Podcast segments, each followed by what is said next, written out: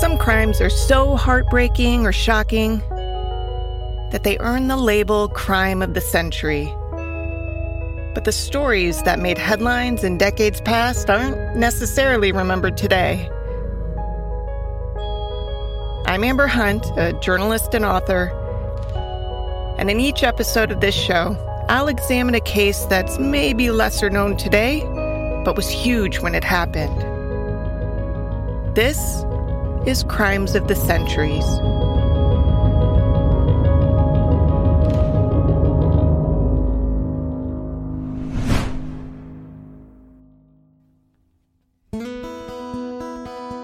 The carnage was like nothing the people of Spring Green, Wisconsin had ever seen.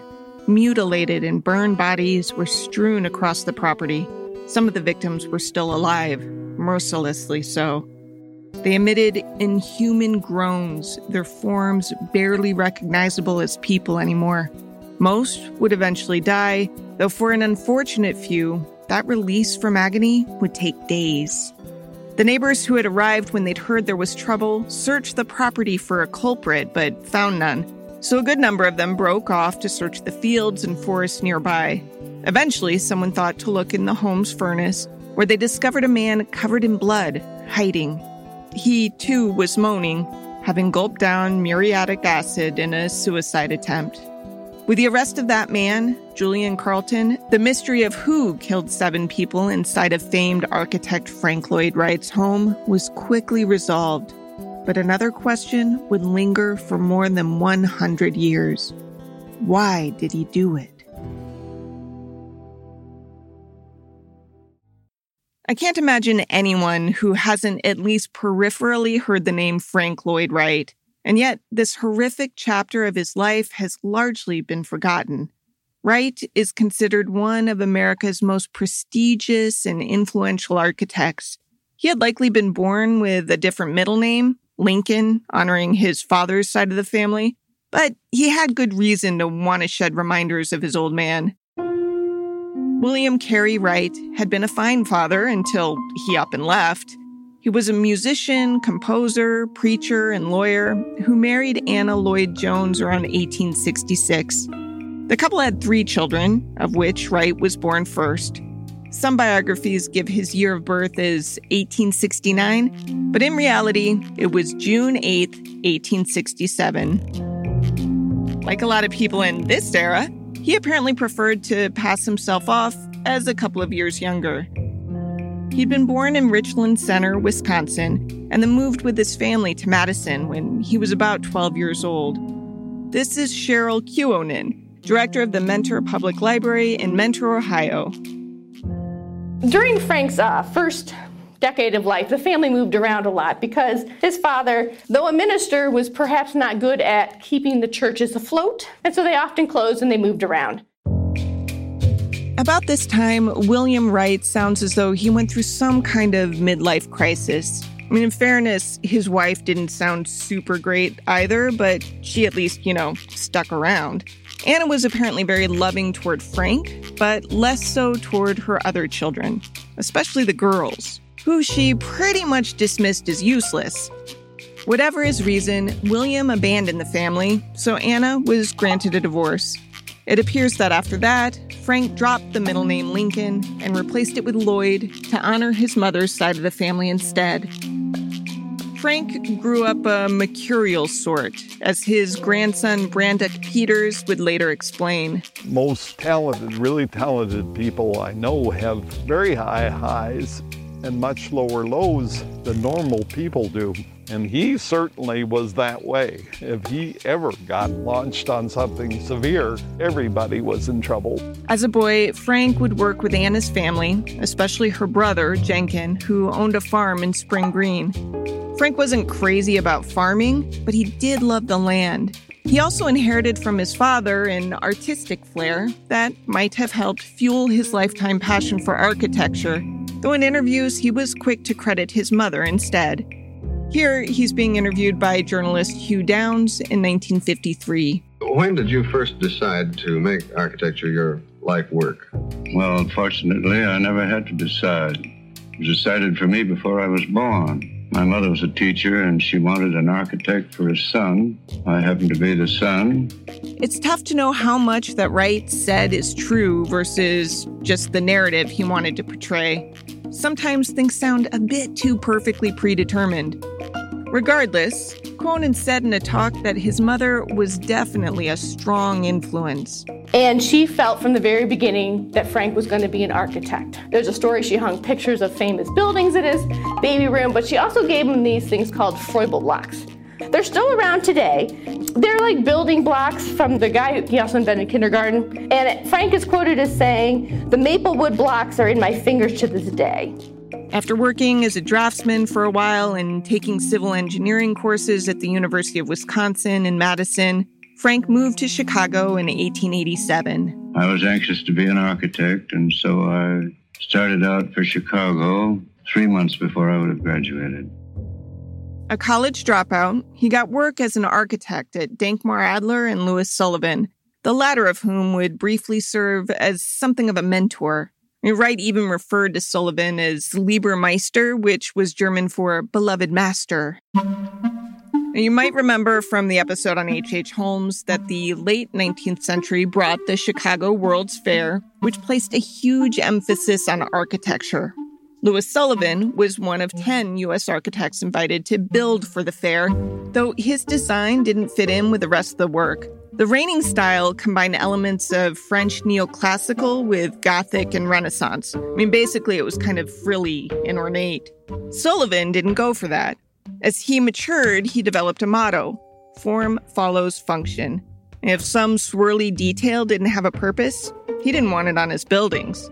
The other buildings featured at the fair were all about useless swirlies, which led Sullivan to declare that the event had set American architecture back by 50 years. This did not endear Sullivan to his swirly loving peers, and he fell out of favor.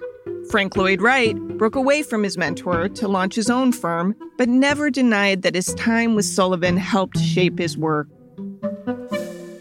Would you say that any of Sullivan's ideas in architecture influenced you at that time? Naturally. They were influencing nearly everybody in the country. How so? He was the real radical of his day, and his thought gave us the skyscraper. Wright was far more interested in horizontal lines to vertical, so in that way he differed from his mentor. But like Sullivan, he did nix unnecessary embellishments from his designs. More than that, he tried to create structures that nearly blended in with their environments. He did this by using materials that mirrored the landscape in which he was building. If the uh, thing is successful, the architect's effort, you can't imagine that house anywhere than right where it is.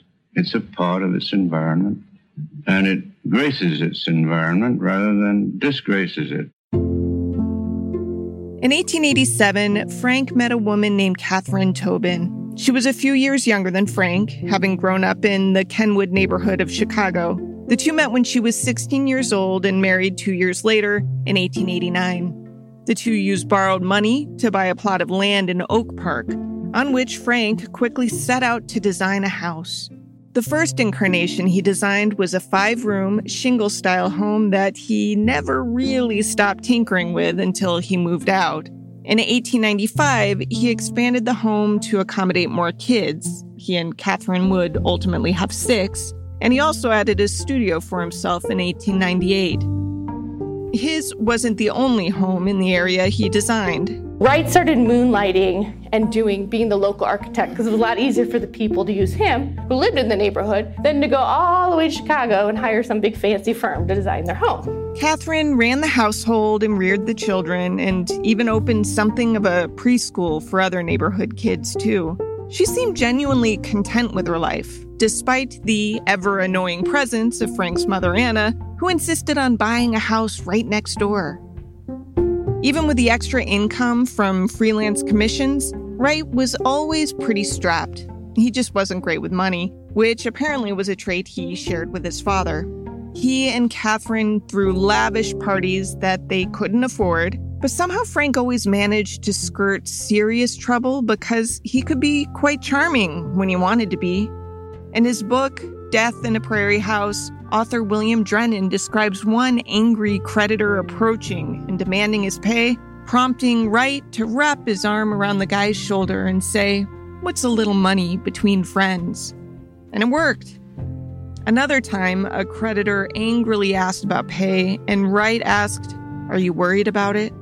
The complainant said, Yeah, I'm worried.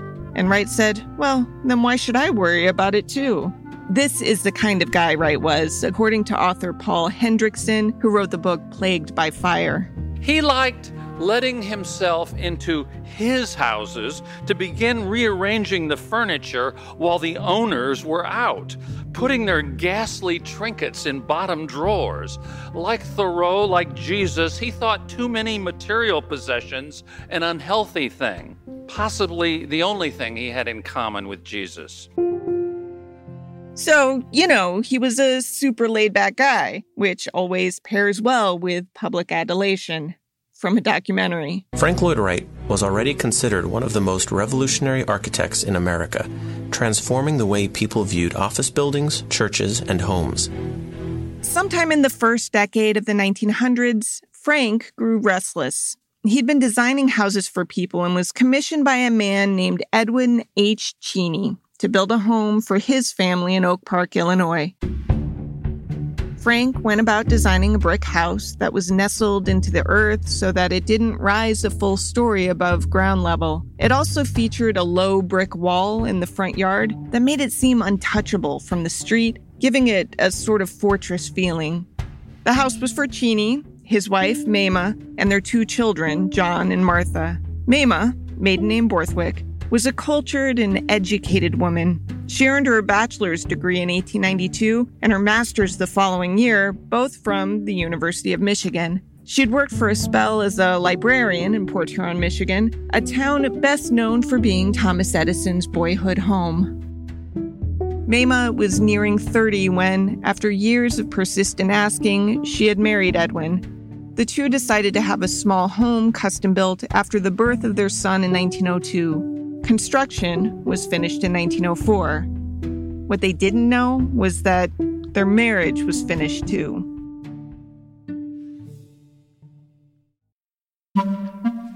It's not clear when Frank Lloyd Wright and Mamah Cheney began their affair.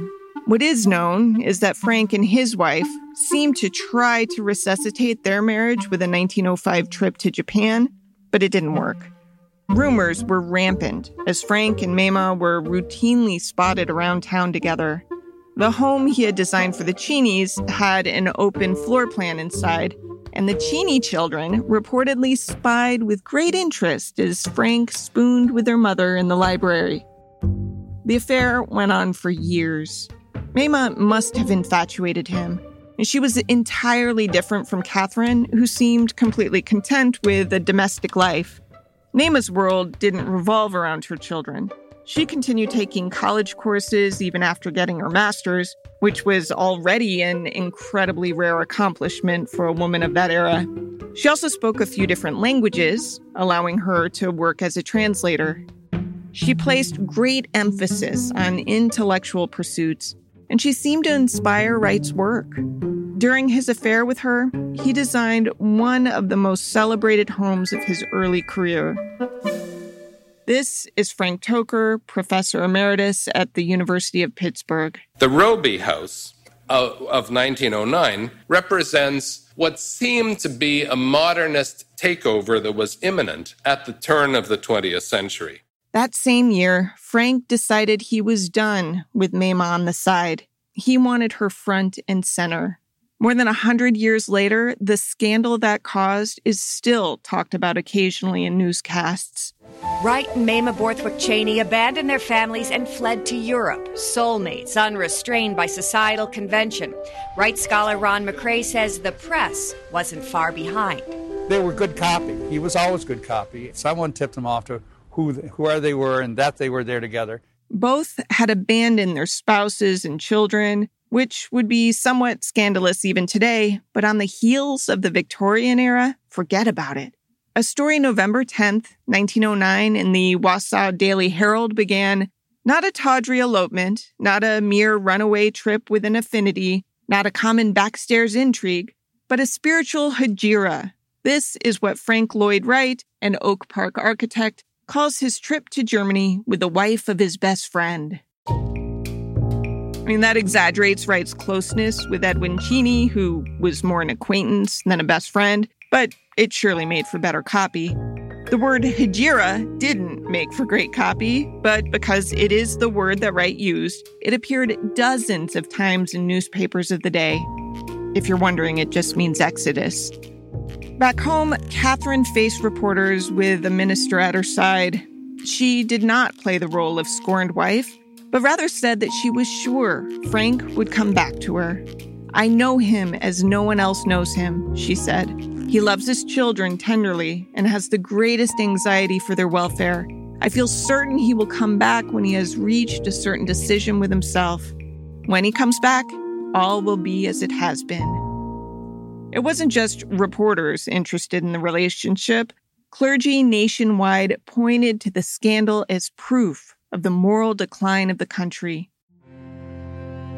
Frank and Mamah's stay in Europe went on for months.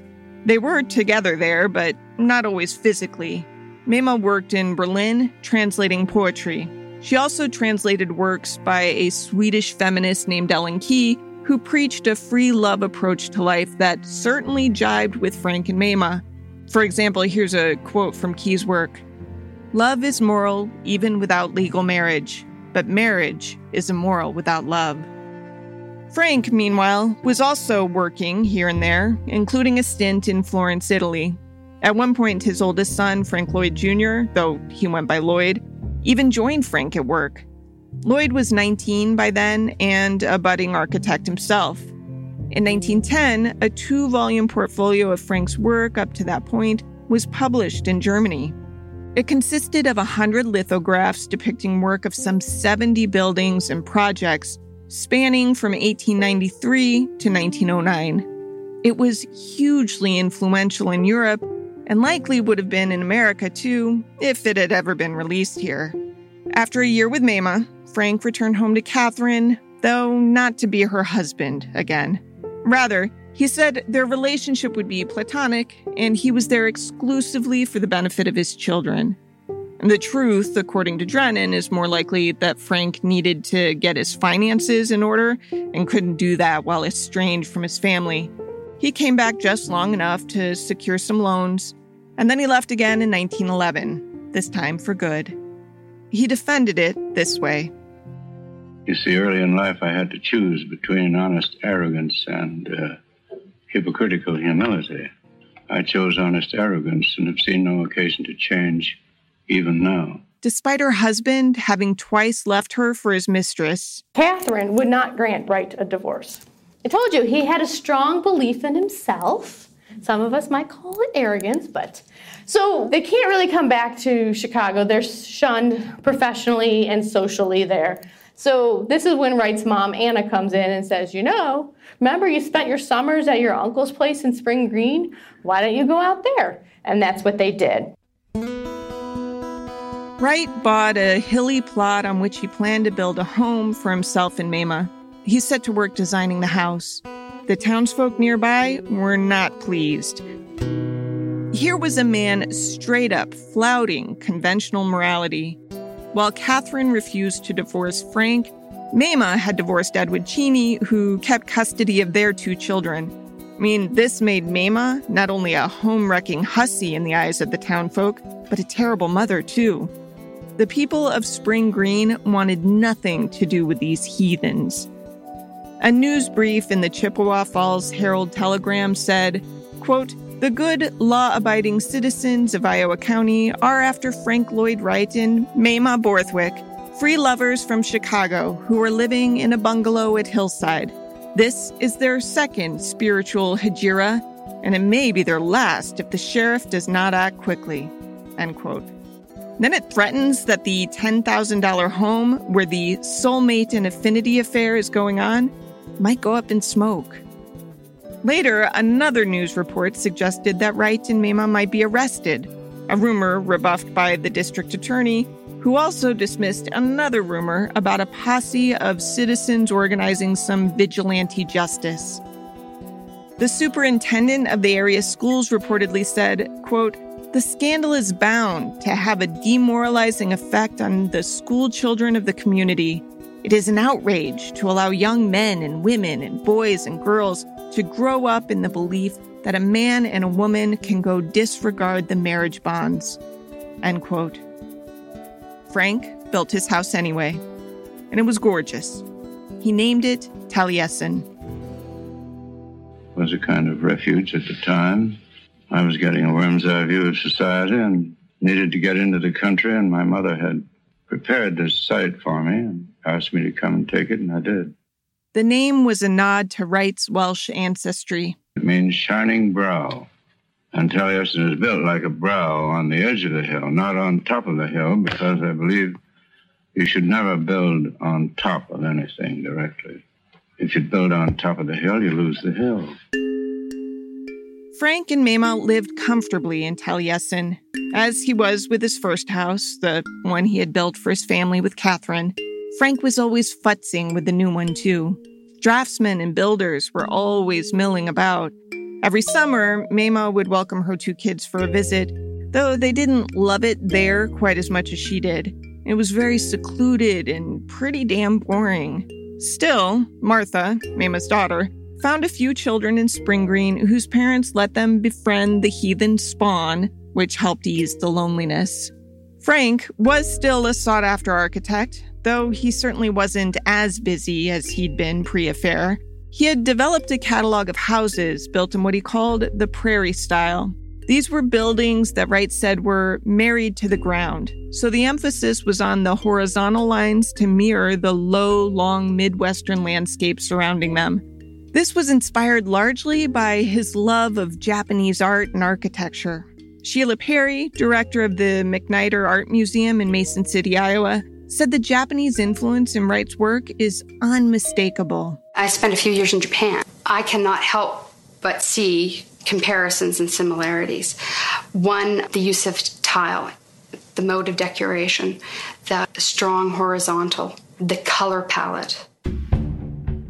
Most prairie homes connected indoor and outdoor spaces had open, asymmetrical floor plans that were often dominated by a large central chimney, had brick or stucco exteriors, and featured restrained ornamentation.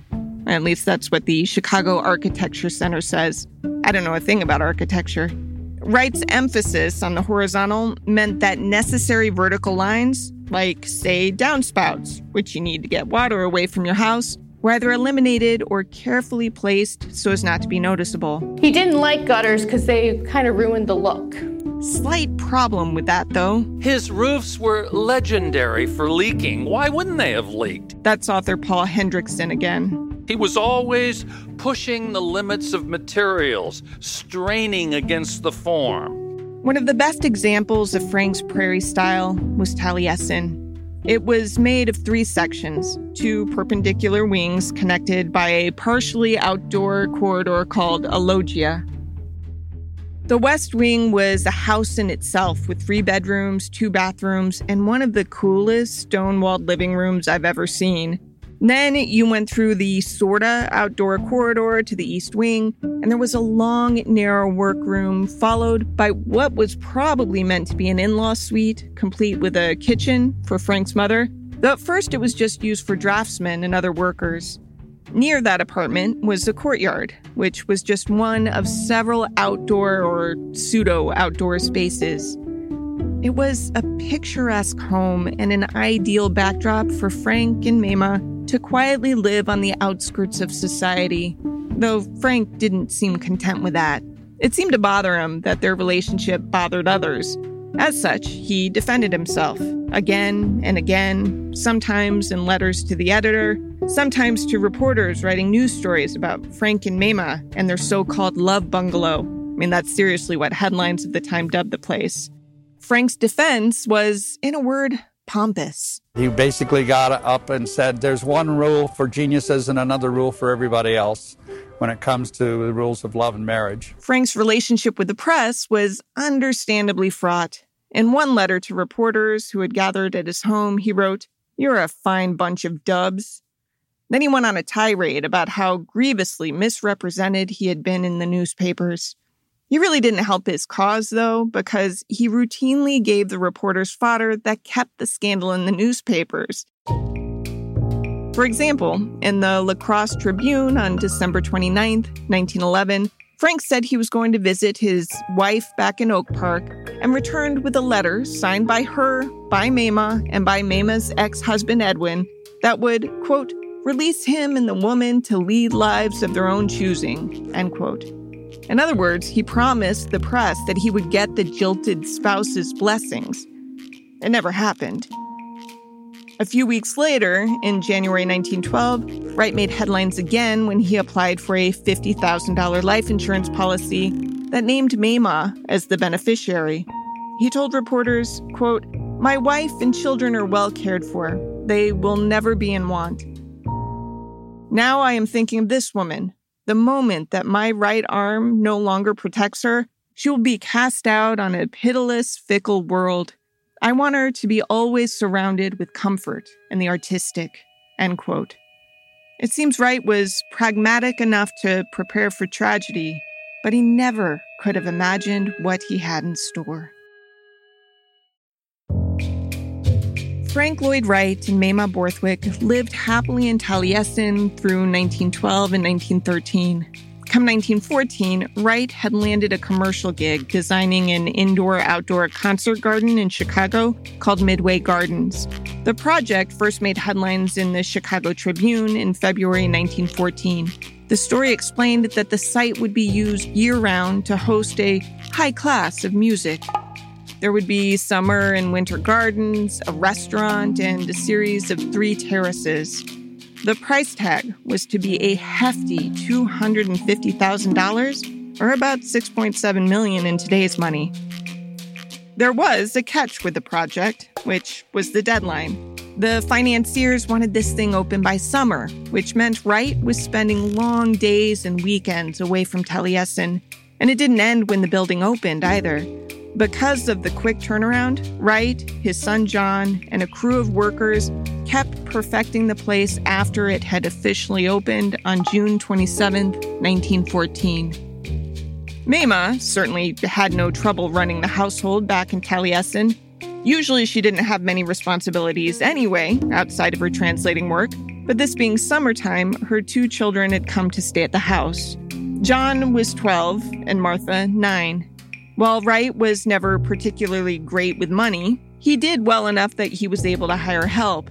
Around the time Midway Gardens opened, he hired a couple of African descent from the Caribbean, or at least he thought he did. It turned out that the husband, Julian Carlton, was probably really born in Alabama, but maybe thought hailing from the Caribbean sounded a bit higher brow or more exotic. Julian was with his common law wife, Gertrude. She would cook for the family and the workers, while Julian worked as a sort of butler slash handyman. The couple had been recommended to Wright by a prosperous caterer in Chicago who said the Carltons had worked as servants for his father. He didn't know them well himself, but he said as far as he could tell, they'd done good work. That was enough of a reference for Wright, who hired them in mid June. Wright's interactions with the couple had been benign, and Julian was a slight man, weighing about 145 pounds and standing 5 feet 8. There's only one photo of him in existence, and he is frankly striking. Both he and Gertrude were about 30 years old when they came to Taliesin, and it only took a few weeks before Julian came to hate it there. It surely didn't help that they were the only black workers in an isolated home, living with people shunned from regular society. It also couldn't have helped that Julian apparently had a history of erratic behavior that Wright had never learned. Julian wanted to leave Taliesin, but he roped Gertrude into saying she was the one who had a problem with the place. In early August, it seems Gertrude told Mamah that they would leave the Love Bungalow from Gertrude's telling, nothing seemed amiss until August 15th, the eve of their departure. Frank Wright wasn't home. He was back at Midway Gardens working on finishing touches with his son. When the phone call came telling him there had been trouble at Taliesin, he and John rushed to the train station, only to be told they'd have to wait. The next train to that part of Wisconsin wouldn't be until that night. As they waited, Wright received a telegram that read, Come as fast as possible. Serious trouble.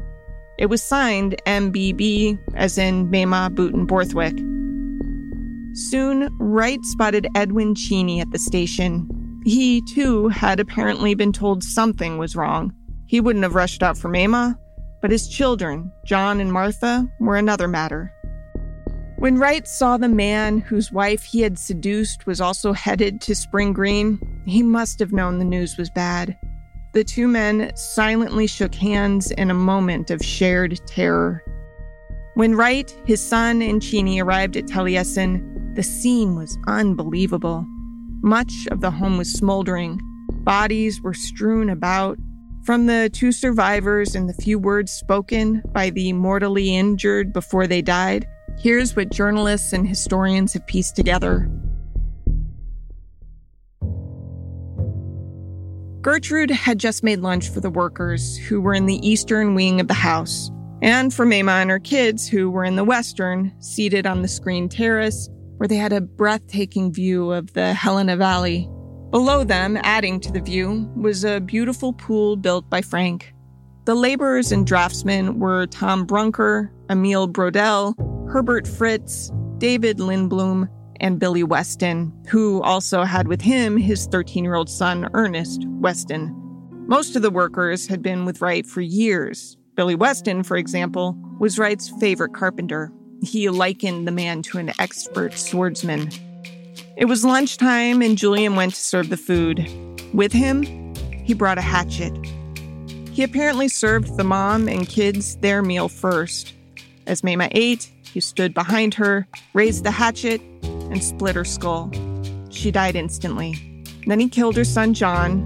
Martha had a chance to run, and so she bolted. Julian chased her down and hacked her too. She didn't die right away. Next, Julian went to get the workers' food, soup that Gertrude had left simmering on the stove.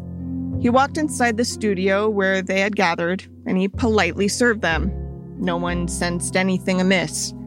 When he left, Julian barricaded the door. Soon, the men noticed a liquid trickling into the room from beneath the door.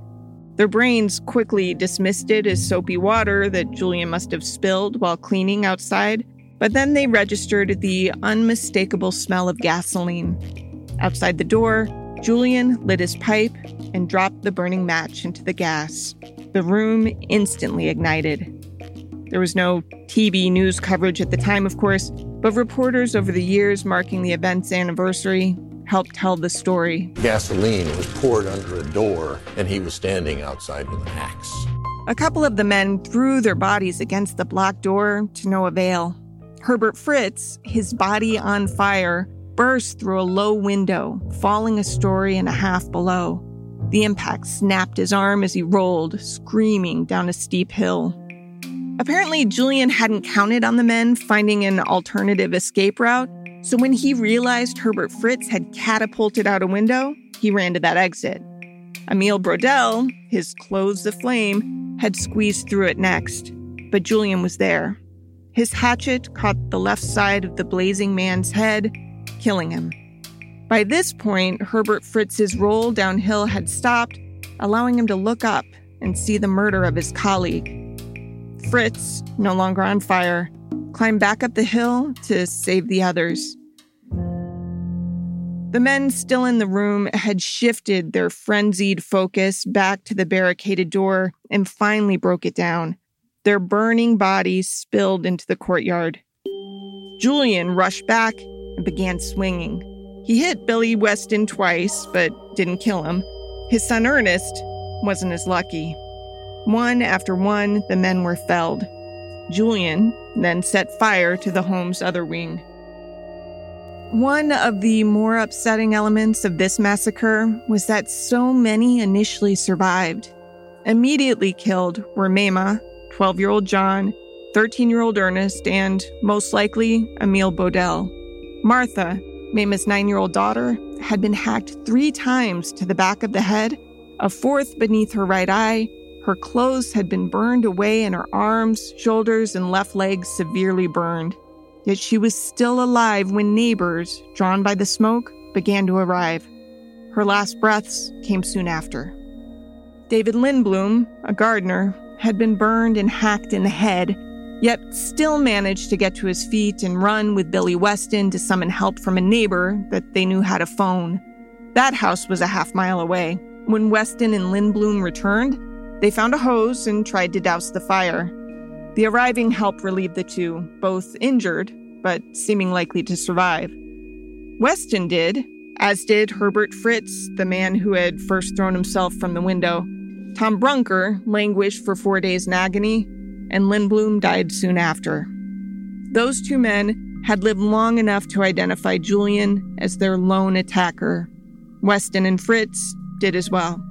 That corroborated what Weston and Fritz told police. Neighbors formed a posse to search the area. Soon, Gertrude, Julian's wife, was found hiding alongside the road, having fled when she first saw flames.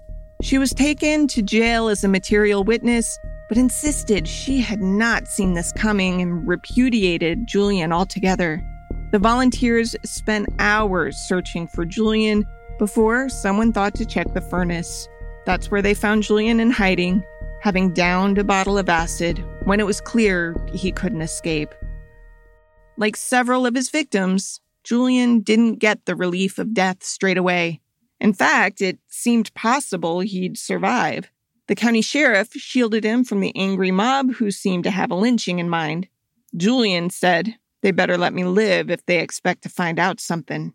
Frank Lloyd Wright never understood. For all of his life, for all that I know, he believed that the man who did this terrible act Julian Carlton, was from Barbados. The first seven words in the Chicago Tribune the next morning were a Barbados Negro with a hand axe yesterday, and then splitting the heads in two.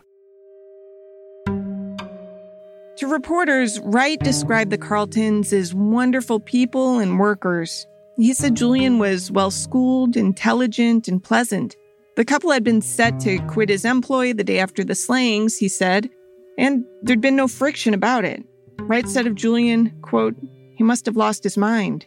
In the years since, some have tried to assign motive. Mamah Borthwick Cheney, her two children, and four workers were murdered by a house servant who thought the household wicked. Julian Carlton, who knew he was soon to be laid off, decided to take revenge.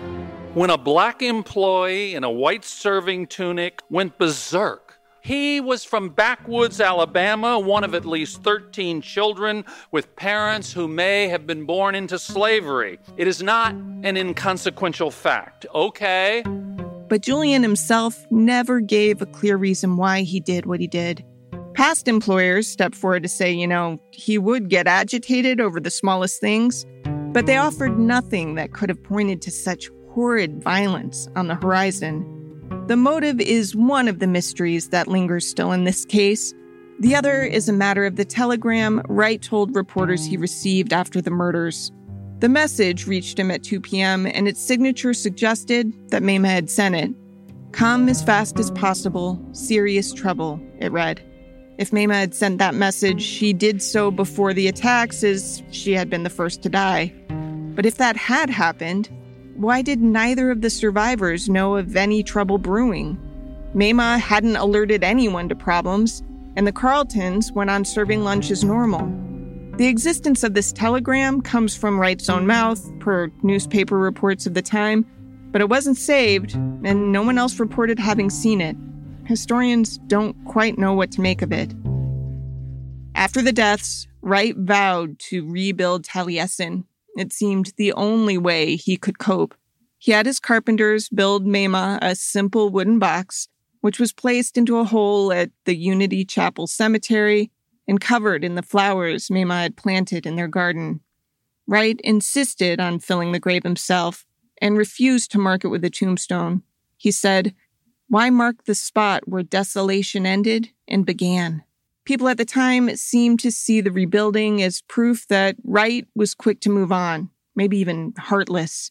But historians say that in reality, he was tormented. In the early days after August 15th, 1914, when his back and neck were sprouting with hideous boils, when he could not sleep or eat, and was rising in a little back room in the saved part of Taliesin to take ice baths, this prideful man said to his baby sister, You know, sis, you told me once when I was reaching so high that someday I would pull something down that would destroy me. Some pronounced the tragedy karma. Wright, after all, had flouted God's law by living in sin with one woman while married to another. God must have decided to punish him. He had broken the bonds of society and God's law, and so he deserved what he got. Wright never bought this. To him, the love he shared with Mamah was true, and the only way he could live an honest life was to be with her. How could any loving God punish that? Wright continued his work, though historians note that his ethos seemed to change. After the tragedy, his buildings seemed boxier, more fortress like. They didn't melt away into the environment as much as they did before. And he was done with prairie style. Frank Toker, the professor quoted earlier, said that when it was unveiled, Wright's 1909 Robie House seemed like the start of a modernist takeover. But in fact, this was an illusion. Progressive designers would not wrest power from the conservatives for another half century. And it seemed that every time Wright was poised to break through, another tragedy struck. In 1925, 11 years after he had begun rebuilding the first Taliesin, a fire broke out in Taliesin 2. Wright was home this time, so he and his workers were able to fight the blaze, but it still destroyed the living quarters.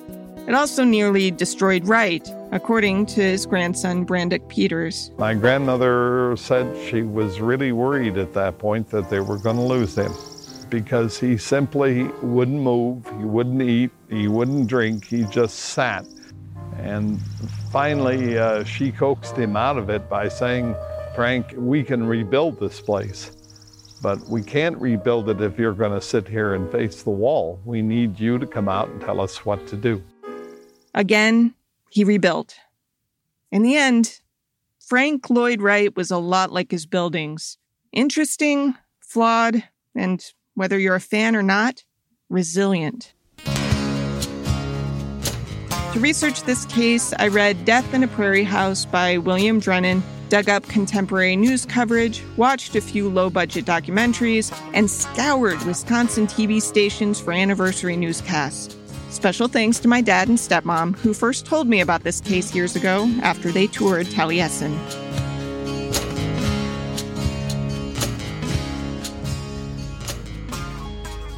Crimes of the Centuries is a production of the Obsessed Network. To learn more about its shows, go to obsessednetwork.com. This case was researched by me, Amber Hunt, and produced by Garrett Tiedemann. Original music is by Bruce Hunt and Andrew Higley. Other music comes from Blue Dot Sessions. If you like us, help us out by rating and reviewing us on Apple Podcasts. For more information or to recommend a case, go to centuriespod.com. On Instagram and Twitter, we're at CenturiesPod. And check out the Crimes of the Centuries podcast Facebook page.